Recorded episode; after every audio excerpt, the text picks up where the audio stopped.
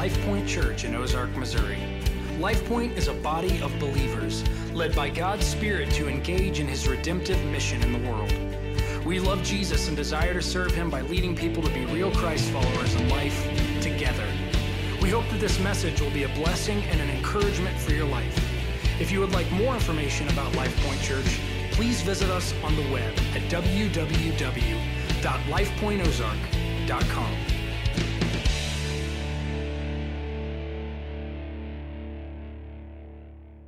Take your Bibles and turn to Deuteronomy chapter 32. Deuteronomy chapter 32.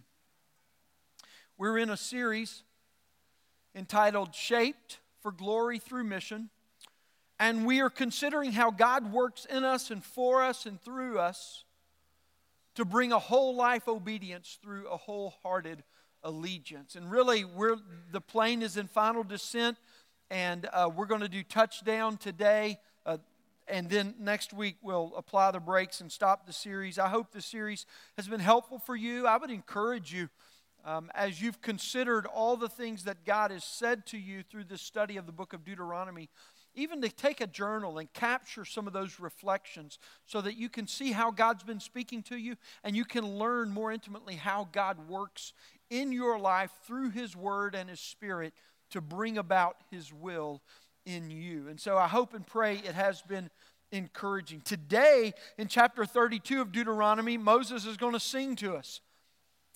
Just so you know, I'm not going to sing to you, but Moses is going to sing to us. It's a song that he sung, and in all of his teachings, he's taught the people the Word of God through the law and how it applies, as we've seen uh, throughout the chapters. And today, what he's wanting to do is he's wanting to give them a tool, a way to remember what they've learned about God.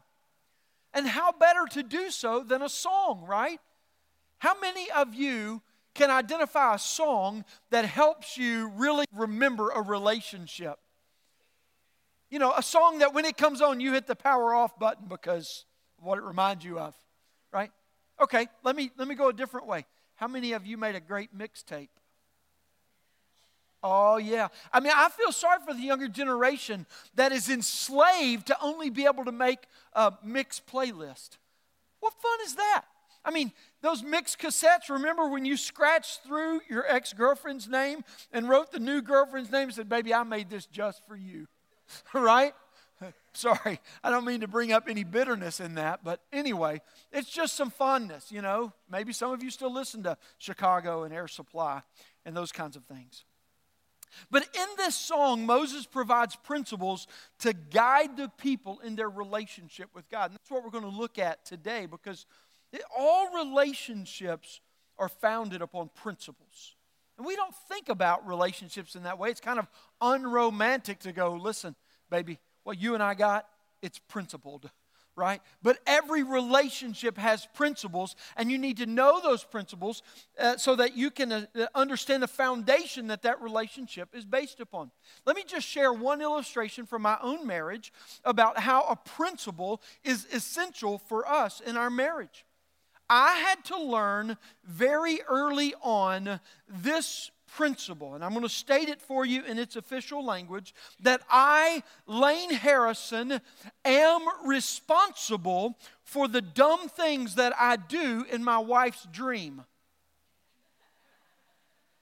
See, I didn't understand that principle when we first got married.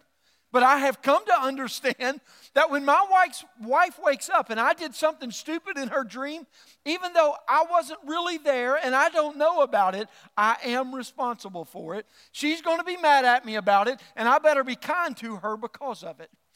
That's an important principle for my marriage, right? I had to learn that. Well, hopefully, the principles we look at today are going to be a little more serious than that one, and surely they will be. But that's what Moses is doing. He's providing a tool, a song that they can sing, that they can recite together to remember that they are living in relationship with God. Because, friends, life in relationship with God is built only on the rock, Jesus Christ. And that's what Moses is going to tell them today in a very applicable way for us. Let's look at these five, five principles as we go to Deuteronomy 32. And as we begin, I want to just give you the first principle uh, so that we can launch directly into them. The first principle you need to understand about life in relationship with God is simply this that all of life ascribes glory to God. All of life ascribes glory to God. Let's look at the first three verses of Deuteronomy 32. Moses writes, Give ear, O heavens, and I will speak, and let the earth hear the words of my mouth. May my teaching drop as the rain, my speech distill as the dew. Like gentle rain upon the tender grass, and like flowers upon the herb. For I will proclaim the name of the Lord, ascribe greatness to our God. Let's stop there and look at this first principle. Moses begins with a cosmic call to worship. He calls upon all of creation to become a witness to what is taking place between God and his people. This is a very familiar pattern throughout Scripture. God often calls upon all of creation, the heavens and the earth, to bear witness to what he is doing in the world with his people. And Jesus tells us later in the New Testament that if people do not praise God, the very rocks themselves will cry out. You see, all of creation was designed to bring praise and glory to God. And human beings were, were created with a special capacity to bring glory to God. And so, what we learn, first of all, is that life and covenant relationship with God is a cosmically public relationship. It's cosmically public. Listen, the trees and the skies and the heavens and the earth and all that has been created is bearing witness to what God is doing in your heart and your life, even today. And that's what Moses wanted to remind the people uh, then God's word comes to the people, he says, with a life giving refreshment. And what he tells us in verse 2 is that the words fall on our ears and they electrify the mind, they saturate the heart, and they wash over the body with the refreshment of strength and with the renewal of our souls. And he says to us that God's word supplies all that we need for life. It is our supply for all of life. And that then finally in verse 3, understanding relationship with God and knowing His Word as our source of life, we proclaim this glory to Him. Listen, friends, frame your thinking about relating to God or living in relationship to God in this way that all of life ascribes glory to God. Every attribute of his being is worthy of glory. Every act of his mighty power is worthy of his glory. And every proclamation of his name is the same, worthy of glory. And Moses says that we are to ascribe glory. This word ascribe is very interesting. It really has a simultaneously dual meaning that we need to understand. That not only do we give something to God, praise and worship and honor and glory that is His and His alone, but in the act of giving to God, we already and also extend to all of creation to come to the throne of God and join us in this act of giving what is His and His alone. So when He says ascribe glory to God, He says give it to God and invite everyone else to come and do the same thing. That's what all of your life is about. That's the first principle understanding that we need to have for our life in relationship with God. A.W. Tozer wrote, In the knowledge of the holy, what comes into our minds when we think about God is the most important thing about us. That's pretty profound. That's why I didn't write it. Whatever comes into our mind when we think about God is the most important thing about us. He goes on to say this that man's spiritual history will positively demonstrate that no religion has ever been greater than its idea of God. I want to take that second statement and I want to draw it down to a personal application and simply say this that the reason what comes to your mind first when you think about God defines you is because the way you think of God is a glass ceiling upon you. And if you think little or lowly of God, you will not ascend to great heights for Him or in Him. That's what A.W. Tozer is telling us here. But what he is saying is this that our ideas of God, which are not original to us, but are given to us in the Word, set for us a place where the roof is thrown off and we might ascend to a height that is ever increasing, to a height that is unimaginably great and glorious, that this God might consume our hearts and our minds, and we might entertain to elevate our living to Him and not be satisfied with just what exists on the earth. Ascribe all glory to God. Friends, God will never be worthy of greater glory from us until He consumes to greater extents our loftier thoughts and deeper affections from us. God doesn't want you just practicing religion, He wants to so impart His life so deeply into you that the relationship that you worship Him out of is a natural overflow of what He's doing from within you. All of life is about one thing, friends ascribing glory to God. And that's the first refrain that Moses uses to begin his song. The second principle I want you to understand is this God is faithful even when his people are faithless. Go with me to verse 4 and let's read verses 4 and 5. We're going to cover all 18 verses, but I'm just going to read verses 4 and 5 to represent the trajectory of where he takes us. Verse 4 reads this The rock, his way is perfect, for all his ways are justice. A God of faithfulness and without iniquity, just and upright is he. They have dealt corruptly with him.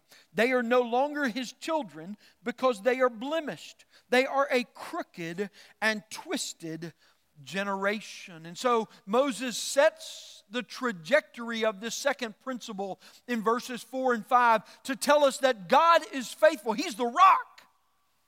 All of his works are just, all of his acts and his very nature and being are righteous.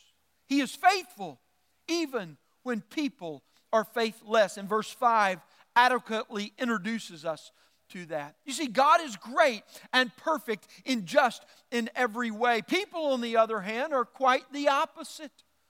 And Moses draws a stark contrast between God and his people here because the people have treated God corruptly. They've behaved wickedly to their own ruin, but they've also destroyed God's name in the midst of it. They were a people defined by the name of God. And so the way that they lived in the land among all of the other nations would not only say something about them, but it would say something about the one whose name they bore. That's good application for us, Christians, right? They acted like they were not even his people, like the covenant promise he had given to them was not worthy or their time or their attention. It reminds me somewhat of a song that kind of lightens the moment. It's a song by Billy Currington, and it's, it's several years old, but maybe you'll remember. It's a country ballad, and I, I like ballads. They tell stories, right? And, and we can identify with stories, even if we don't like, uh, you know, the country part of it, which I personally do. So um, I'm okay with that. But the title of the song is People Are Crazy. You ever heard it? You just don't want to admit it. That's okay. He tells the story about walking into a bar and he sits down and he begins to drink a beer and he strikes up a conversation with this older man next to him. And they talk about life and they talk about God's goodness and they talk about their own problems. And, you know, it's just a song. If you read the lyrics, it's, it's got a very real narrative to it about life. But what strikes me about this song, and really what strikes anyone about this song, is the last line of the chorus, which captures the whole song.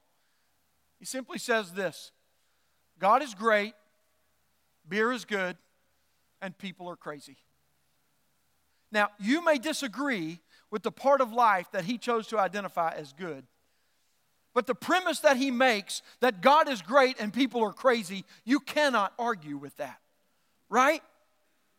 And I kind of feel like that's what Moses is saying to the people here. Life is good, but God is great and you're crazy. Because God is faithful, but people are faithless.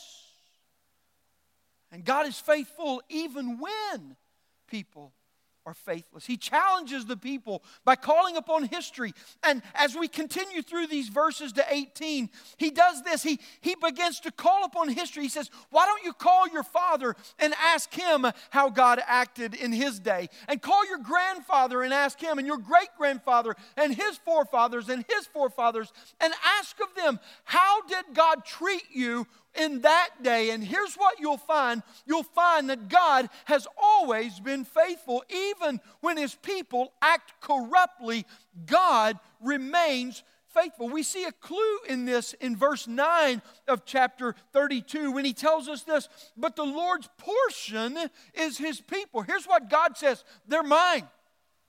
I'm going to be faithful to myself and I'm going to be faithful to the way that I treat them because they are mine. Jacob is his allotted heritage. There's hope in that, friends, and it is pregnant, but it has not yet been birthed, as we will see in a moment in the song. Friends, God's faithfulness is greater than you can imagine. And that's what he goes on to tell us in verses 10 through 14, where he records God's great faithfulness. He pursued his people into the wilderness where their sin had led them. And then, in the midst of the wilderness, he showed them love and compassion and concern by providing for them and caring for them. And he guided them by day and by night. And he was leading them out from where their sin had put them to where he was going to bless them. You see, God's faithfulness is greater than you can imagine. He pursues, he cares, he loves, he guides, he leads, he provides, and He brings His blessing even in the harshest consequences of our sin. God's faithfulness is greater than you could conceive or imagine. But there's another reality beyond imagination in this principle, and it's this it's the depth of the people's faithlessness. Verses 15 to 18 tell us how the people responded to God's blessing. It says that they took every blessing that he offered, every blessing that basically they got fat on it. They, they just indulged so much that, that they just loved it. And when they took his blessing, they rejected him. They rejected his love, they rejected his leading, they rejected the hand that had fed them. They worshiped false gods that they did not know and forgot about the one true God that they did not. Or, excuse me, that they did know. And we want to look at them so often and we go, man, those Israelites, wow, how could they do such a thing? But before the question even finishes rolling off of our tongue, we're reminded it's not that hard. Because our hearts are prone to wonder too, are they not? And how prone my heart is. You see, this second principle is simply this that God is faithful even when his people are faithless. Friends, do you remember the four pillars that we grounded this whole series on? Four pillars that were foundational. And the reason we're coming back to them now is because the same guy wrote both of them. And what he started in chapters 1 through 3, he's bringing to a full culmination in chapter 32 to teach them through this song that God is always faithful. You've got to remember so you'll turn to Him. So, what does God do then when His people treat Him with utter and faithless contempt? Well, that brings us to verses 19 through 27 and to our third principle. And it simply says this God disciplines His children in love to bring hope to them. Look at verse 19 through 22 with me and see how God disciplines His children. The Lord saw it and spurned them because of the provocation of his sons and his daughters. And here's what he said I will hide my face from them. I will see what their end will be, for they are a perverse generation, children in whom is no faithfulness. They've made me jealous with what is no God. They've provoked me to anger with their idols. So I will make them jealous with those who are no people. I will provoke them to anger with a foolish nation. For a fire is kindled by my anger, and it burns to the depths of Sheol, devours the earth and its increase, and sets on fire the foundations of the mountains. Let's pause there for a moment. I don't know about you, but, but here's what I take away from what God is saying in those verses. He's really serious right now. And here's a lesson I've had to learn in my life. When, when, when the conversation turns really serious and it matters, Lane just needs to shut up. Because, like, I like to have one liners that just kind of lighten the moment because it makes me feel better. It's the way that I handle life. But this is not a moment for one liners.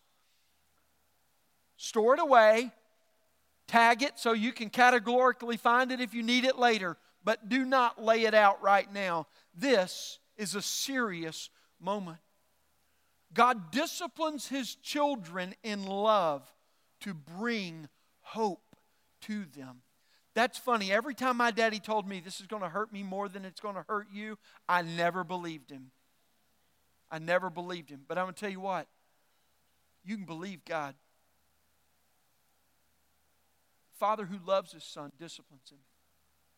And that's the only reason God disciplines his children, is because he loves us and he wants to bring hope to a place that we've gotten ourselves that is hope less. The Lord sees the disdain of the people and the contempt with which they're treating him.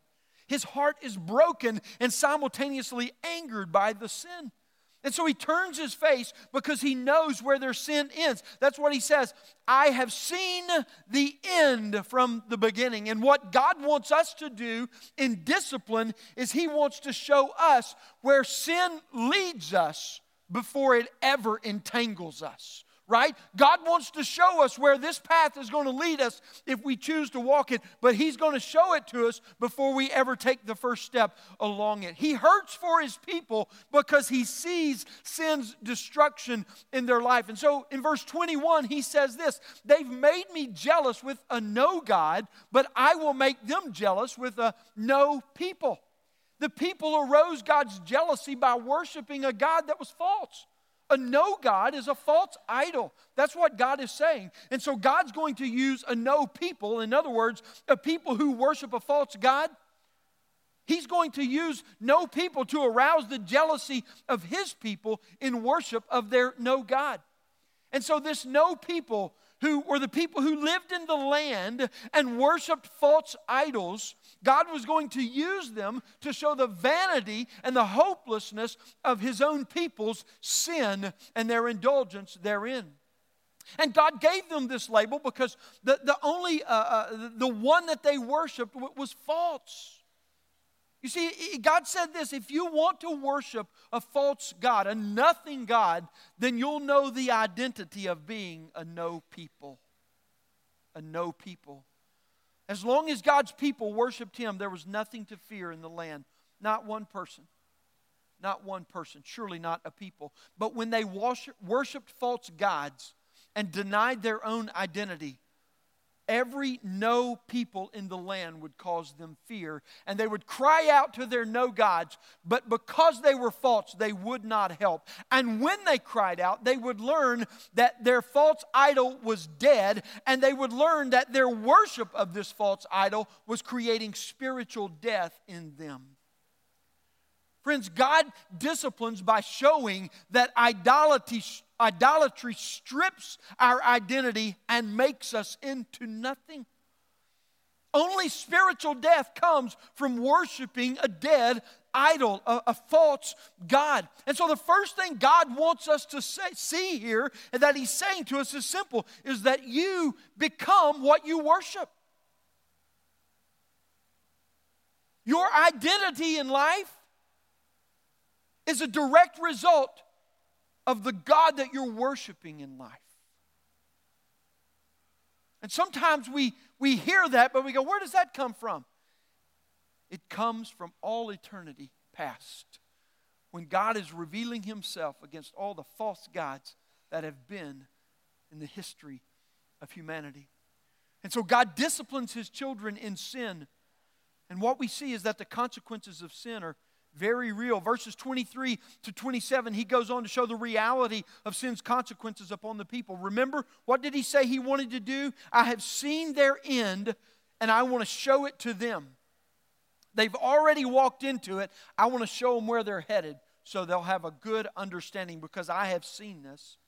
Friends, consequences from sin occur. Why? Because God has cursed sin. We've already talked about that several times in this series and series and he judges sin. And those consequences at times for the people of Israel would be very real and very severe, very heavy at times. And they would cause suffering to become hard and painful experiences for God's people. You see, you need to understand, friends, that God allows His people to experience their sin's consequences so that they can understand the damage, the destruction, and the deadliness of their sin. When we feel the consequences of our sin, when condemnation sits heavy on you because you've done it again, right? When shame sets in and it just begins to blacken your heart and it just begins to cloak your eyes, and you realize, I am so ashamed. God's saying to you at that moment, This is where that road ends.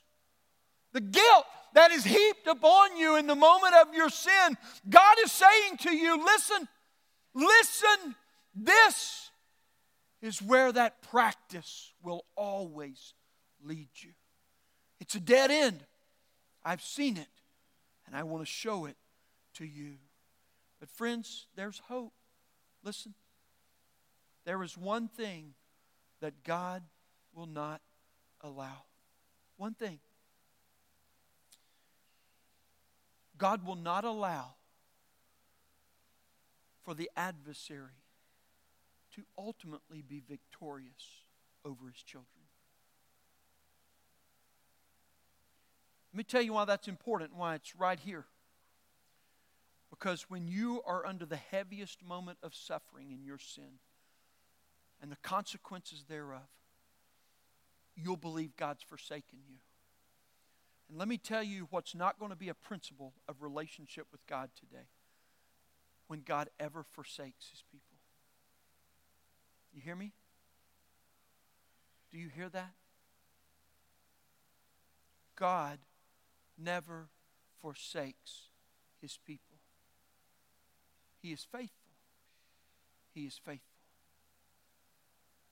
In a struggle with sin, when it sits heavy and hard upon our lives, we often look for complete victory as the only solution. Man, we want to be Rocky on the top of the steps, right? Just, yeah, you know. And, and we think anything less is not to satisfy us. But, friends, we shouldn't miss the hand of God at work in our life when we see even things like the reprieve of sin's heaviness and hardness upon us.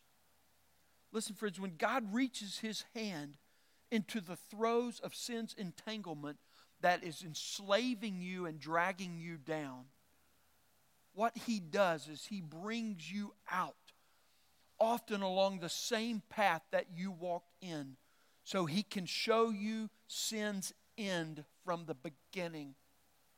And you can see what step you took to deny him, what truth you rejected so that you could curse him.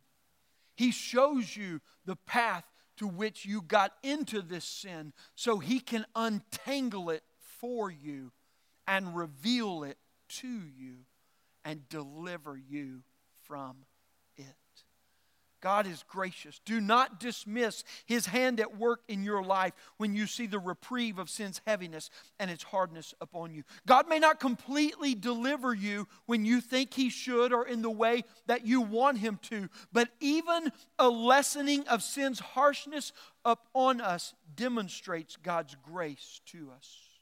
Now, I'm about to move out of just working through the scriptures for a moment, and I'm about to apply that in some very practical ways for you. I want you to understand this. If you're fighting a habitual practice of sin in your life, it might be open in public, it might be private. Either way, it doesn't really matter. But here's what I want to give you counsel to do. When you fight habitual sin in your life, watch to measure the frequency and the intensity of that sin. If you want to know what God's doing in your heart and you feel like no victory is coming to you because you've not been altogether delivered from it at once, neither the practice nor even the desire of it, realize this that as God pulls you out and He untangles you from sin's entanglement, and He's showing you the end from the beginning, He's bringing you along a path that you can recognize at a much earlier stage when you turn around and begin to follow Him again, so that you'll go, No, not walking down that path again.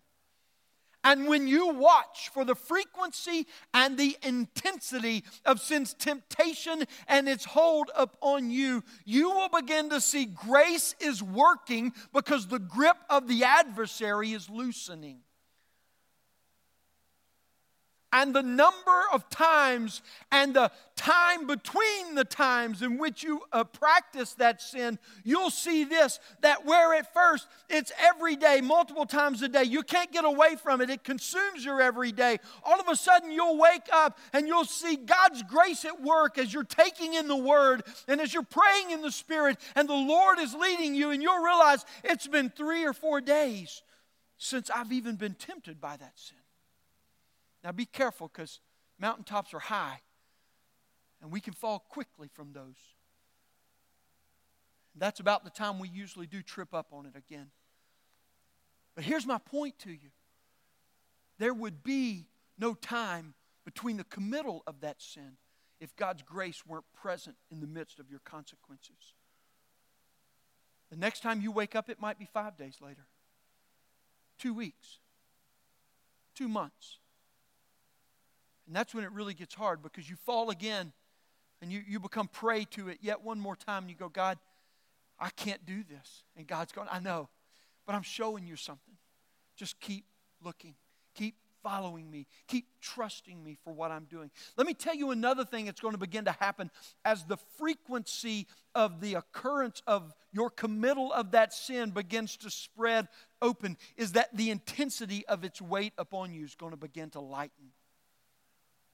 You see, as long as it's a temptation, you'll enter into sin. You have to have a temptation to get into sin. But here's what will happen when God's grace begins to work into your life and give you knowledge of His Word and understanding of His wisdom, and you're fighting that sin by putting your hope in God. And some days you feel like it's just words, and then other days you feel like it is wings that are causing you to rise and fly because God's carrying you. What will happen is you'll realize that that sin doesn't hold the same grip on you that it used to. You know why? Because God's grace is taking more real estate in your heart. And God's goodness for you is becoming more hopeful than that sin is to you. And even though you will still stumble and fall at times in committing that sin, you'll realize going in that you really don't want to. And when you get into it, it doesn't have the pleasure that it promised. You've been lied to and you've been deceived, and your anger will begin to burn against that sin and your committing of that sin. And you'll begin to turn to God, not in anger and not rejecting Him, but for full and absolute dependence until you realize it's gone gone. It's broke. I'm free. I'm free. And you don't ever need to walk back into the place where temptation comes to you in terms of that sin. But you'll realize this it no longer holds the grip in you that it did because God's grace now has you. That's functional.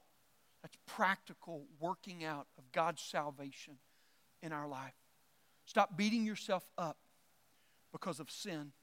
Because at the end of the day, friends, listen to me. Even beating yourself up with the condemnation, shame, and guilt stick is a demonstration of unbelief. But we qualified how? Oh, I'm trusting God. I'm beating myself up because of my sin. No, what you're doing is you're using that as an excuse not to have to trust God and listen to His word. Put it down. Put it down and follow God.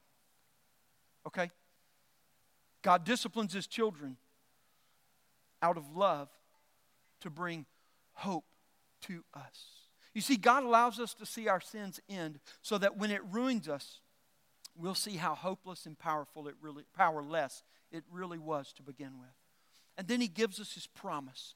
And he provides us commands so that we know how to obey. And he blesses us so, so that we, we know we will be able to obey. But, friends, listen, it's our responsibility to guard our heart.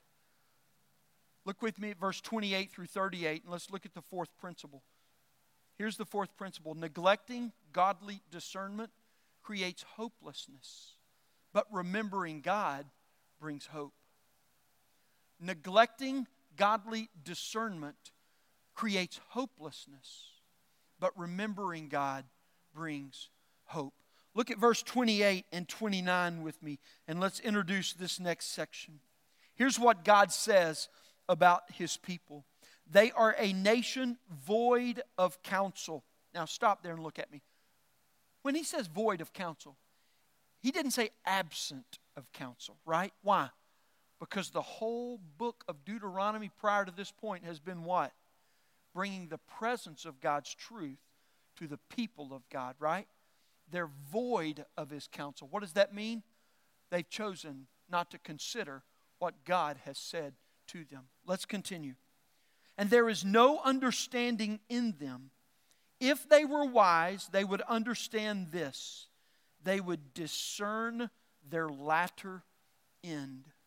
Here's what God is saying, friends I've given you the truth, and I've imparted the wisdom for you to see the end of your sin before you get entangled in it.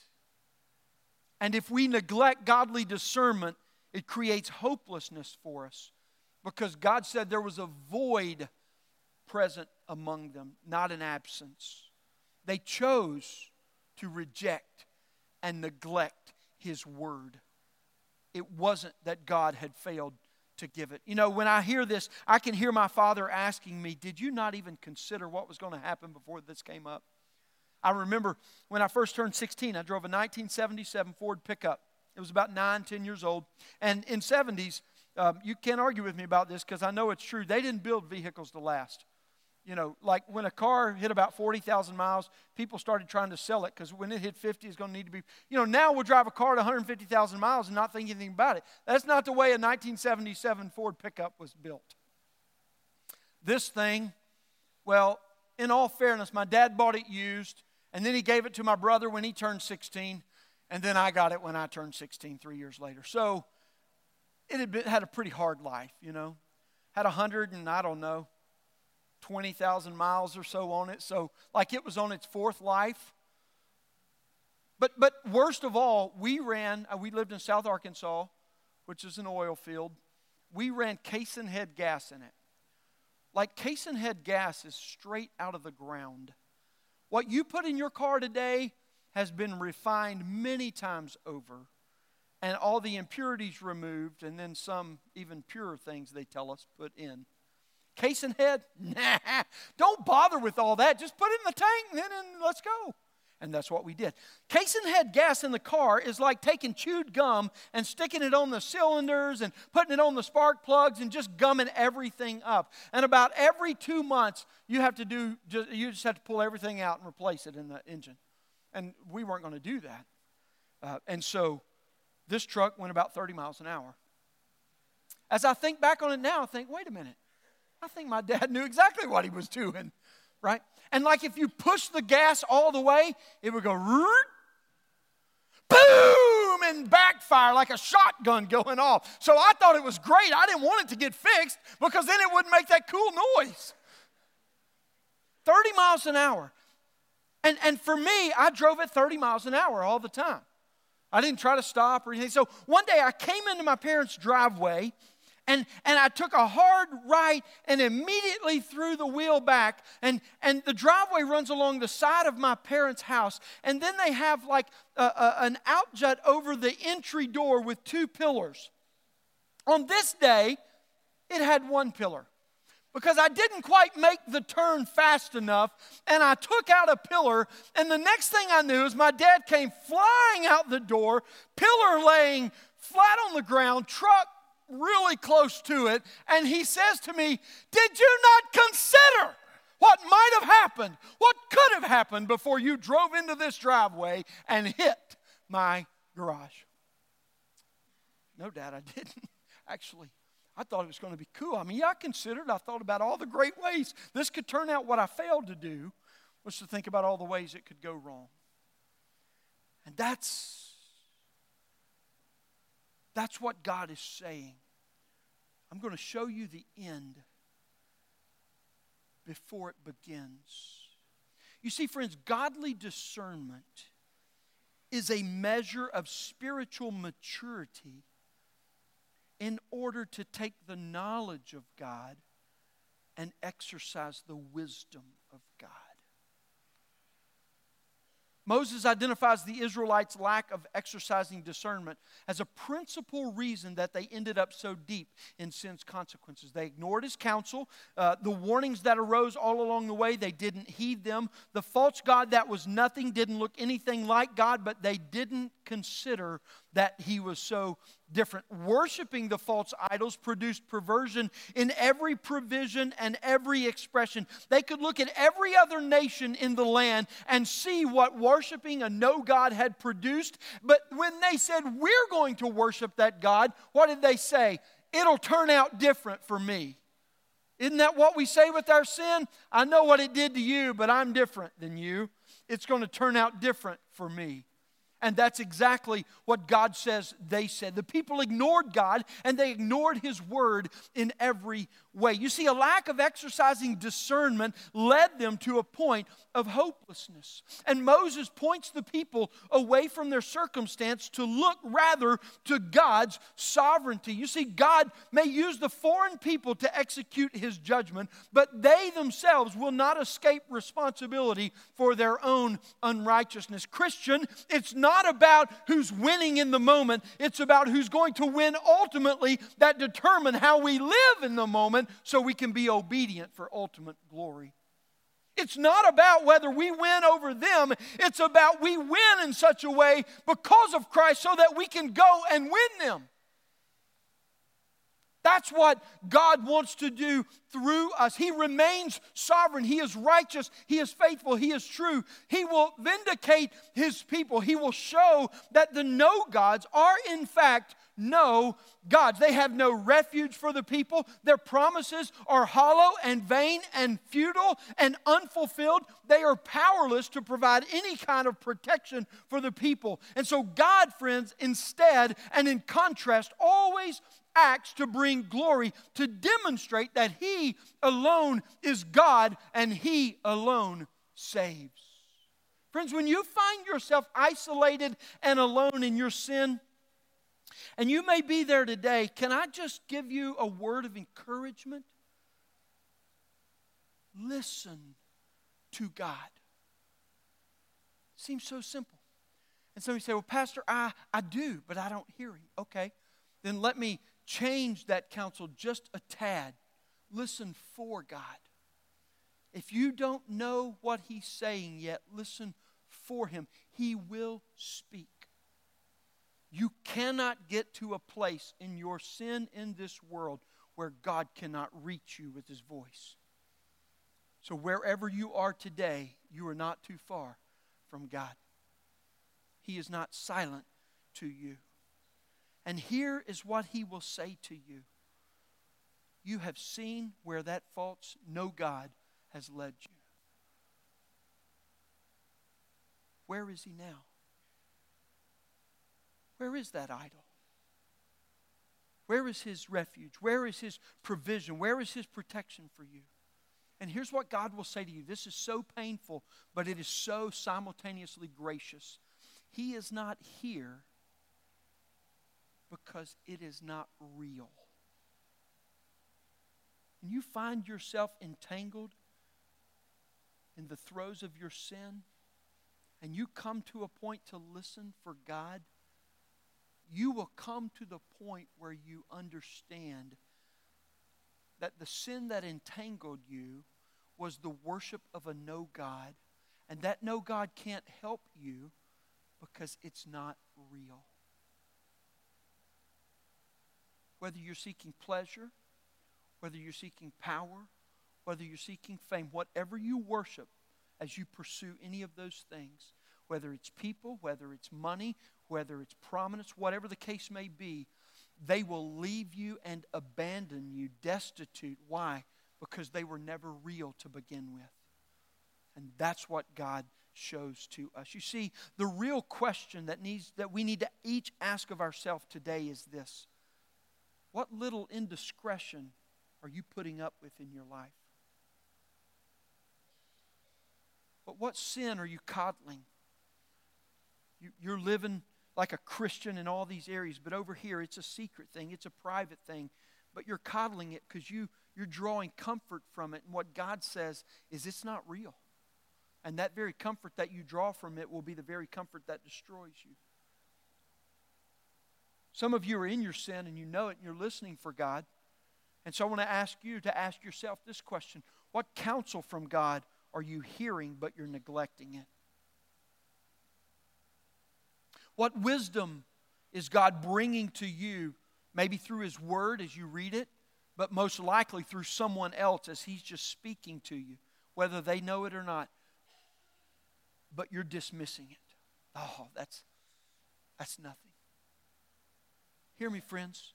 When I tell you to listen for God and listen to God, He's speaking because He is a God who speaks.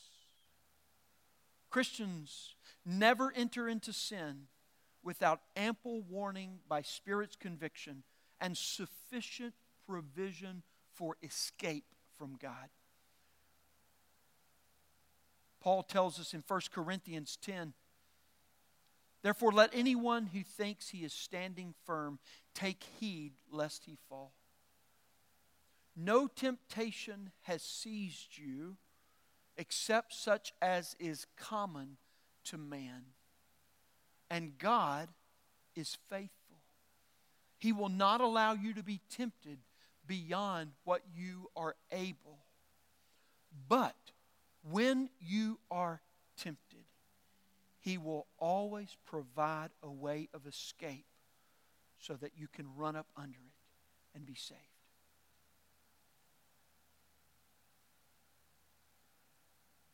Godly discernment directs us to run to God's way of escape, away from sin's temptation, before its snare entangles us. That's why Paul says, Therefore, flee, my beloved, from idolatry. Flee from it. You see, when sin overtakes, when it overwhelms us, God does not forget his children.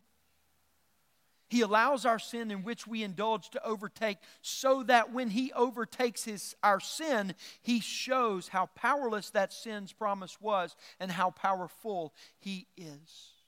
Friends, let me just cause you to reflect for a moment. Where are you today? Are you at the end of your rope? Are you at a place where you feel like you're done at the end of your strength? Are you losing hope? Let me hear me say, and I'm telling you, it comes from my voice, but it comes from the heart of God. You are not forgotten by God.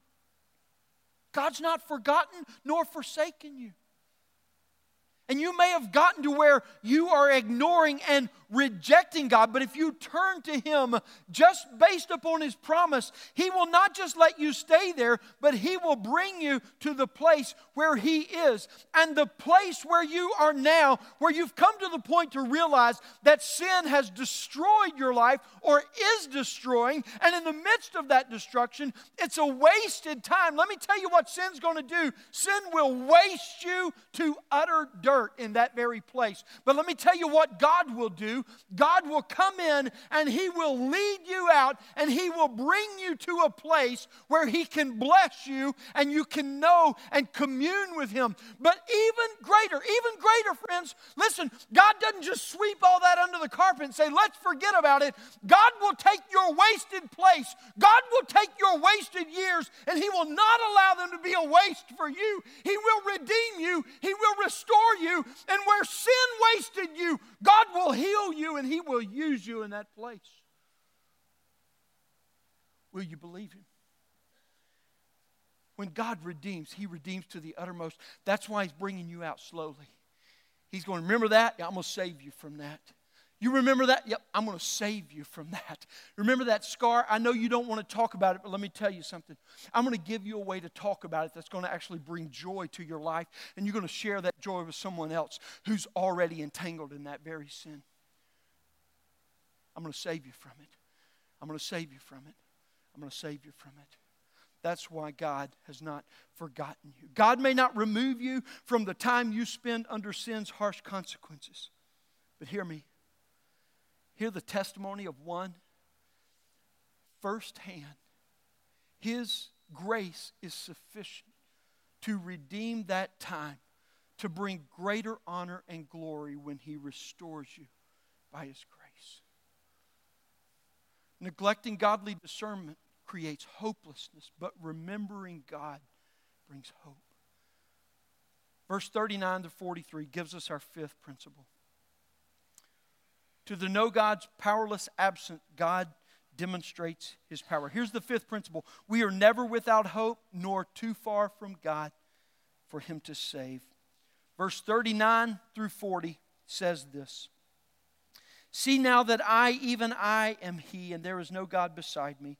I kill and I make alive, I wound and I heal, and there is none that can deliver out of my hand. For I lift up my hand to heaven and swear as I live forever. God swears, friends. And what God swears is simply this that you are not without hope, nor too far from God for Him to save. What He does is He flexes the very nature of who He is. I am. And He reveals His glory. And all that happened to the people of God happened why does he say only under God's power? What comfort. We may not have enjoyed it, but what comfort when we're understanding. No matter how absent or distant God may seem, He is never out of control. He raises and He swears by Himself, He will win. And friends, everything that happens to you only happens within God's power. God doesn't just erase all the evil in the world yet, yet but he does use it for his glory and his ultimate good for his people. And he'll do the same thing in your life. Friends, be careful that whatever happens to make you think that God is absent doesn't lead you to believe that God is not able. I know the consequences and the suffering of sin, whether it was your sin or whether it was someone else's sin perpetrated upon you will lead you to believe that not only is God absent, but that He is unable. And you can ask every generation of God's followers, all of human history. You can inquire of all of creation, not only in this earth, but of the heavens. Has there ever been a moment? Has there ever been a situation when God was not able and willing and you'll not find one testimony when God said no. Not one. If you'll trust Him, He's not only able, He's willing to deliver you from that sin. This kind of hope, friends, this kind of hope is powerful. We've seen in just the last couple of days the, the fallout from the, uh, the earthquake in Nepal, and we've seen some phenomenal video. And pictures. And I'm sure many of you saw the nine month old baby that was dug out from the rubble after two days of being literally buried. This baby was dug out from the rubble and saved. I love those stories. They're so powerful. But, friends, they're only a fraction of what our God is able to do. We are never without hope, nor too far from God. Let me tell you about a thing Moses does as I conclude the sermon. Moses uses the imagery of a rock to talk about God. Verse 4, he introduces God. And here's what he says about him His work is perfect, and all his ways are justice. A God of faithfulness without iniquity, just and upright is he. And then when he's talking about the people's sin and rebellion, he, he talks about the rock again. And he says this what you've done is you've denied the very rock who is your origin, your creator, and your father. He followed you through the wilderness, and you even drank from the rock when you got thirsty. In verse 30, he goes on to talk about the rock, and he says that the things that happened to them could only have happened if the rock would have allowed it. He said this unless their rock had sold them and the Lord had given them up. In other words, he says these things could have only happened because God said it was okay for them to happen. But then in verse 31, immediately following, he draws a stark contrast and he says this For the rock, little r, that you've been worshiping is not like the rock, capital R. And the next time he mentions the little rock in verse 37, he says this When the Israelites looked, when my people looked to the rock to help them, little r, the rock could not be found. You see, they learned this is that God is the only rock that saves.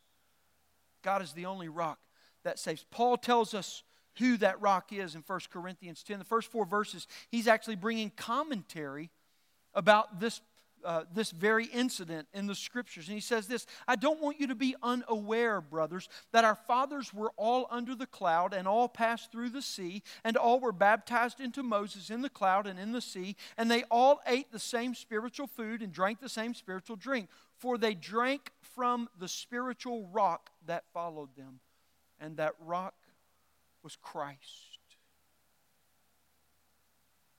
Friends, life and relationship with God is built only on the rock, Jesus Christ.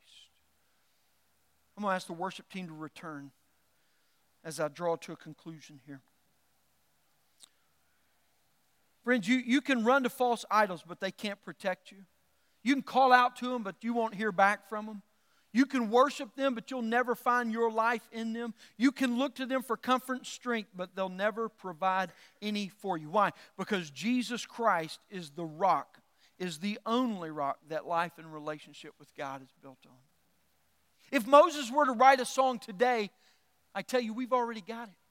And this is what he would sing to us My hope is built on nothing less than Jesus' blood and righteousness I dare not trust the sweetest frame, but wholly lean on Jesus' name. On Christ, the solid rock I stand, all other ground is sinking sand. All other ground is sinking sand. When darkness veils his lovely face, I rest on his unchanging grace. In every high and stormy gale, my anchor holds within the veil. His oath, His covenant, His blood, they support me in the whelming flood. Flood of what? Flood of sin. It's overwhelming us.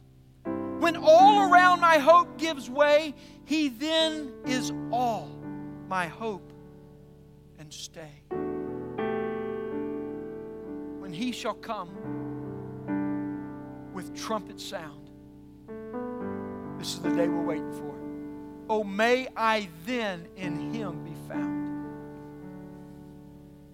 dressed in his righteousness alone, faultless, to stand before the throne.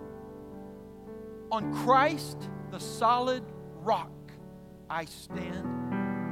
All other ground is sinking sand all other ground is sinking sand. Are you living your life on the rock who is Jesus Christ? Or are you living on sinking sand? Let's pray. God, help us today. Help us to see Jesus as our Savior and to put our trust in Him. No matter where we are, no matter what we've done, no matter what load we feel our lives under today, help us to look to Jesus, the only rock upon which we can build a life in relationship with you. And help us to trust and obey. Friend, if you're here today and you've never come to a point in your life where you've accepted Jesus as your Lord and Savior, I want to invite you to repent of your sins, to turn away from yourself, and to put your faith in Jesus. And in just a moment, when our people come to receive the elements of the Lord's Supper, there'll be an elder here at the front. I just want you to come and let us celebrate with you. Let us encourage you. Let us pray for you. Let us help you understand what it means to become a Christian, to follow Jesus. Christian, if you're here today, you know the Spirit is working in your heart. He's speaking to you. I want to encourage you to listen and obey. Trust in Him to turn away from your sin and follow Him. And as the Spirit leads, let's come to the table and let's receive the elements of the Lord's Supper and remember the salvation that only Jesus brings. Let's go before the Lord.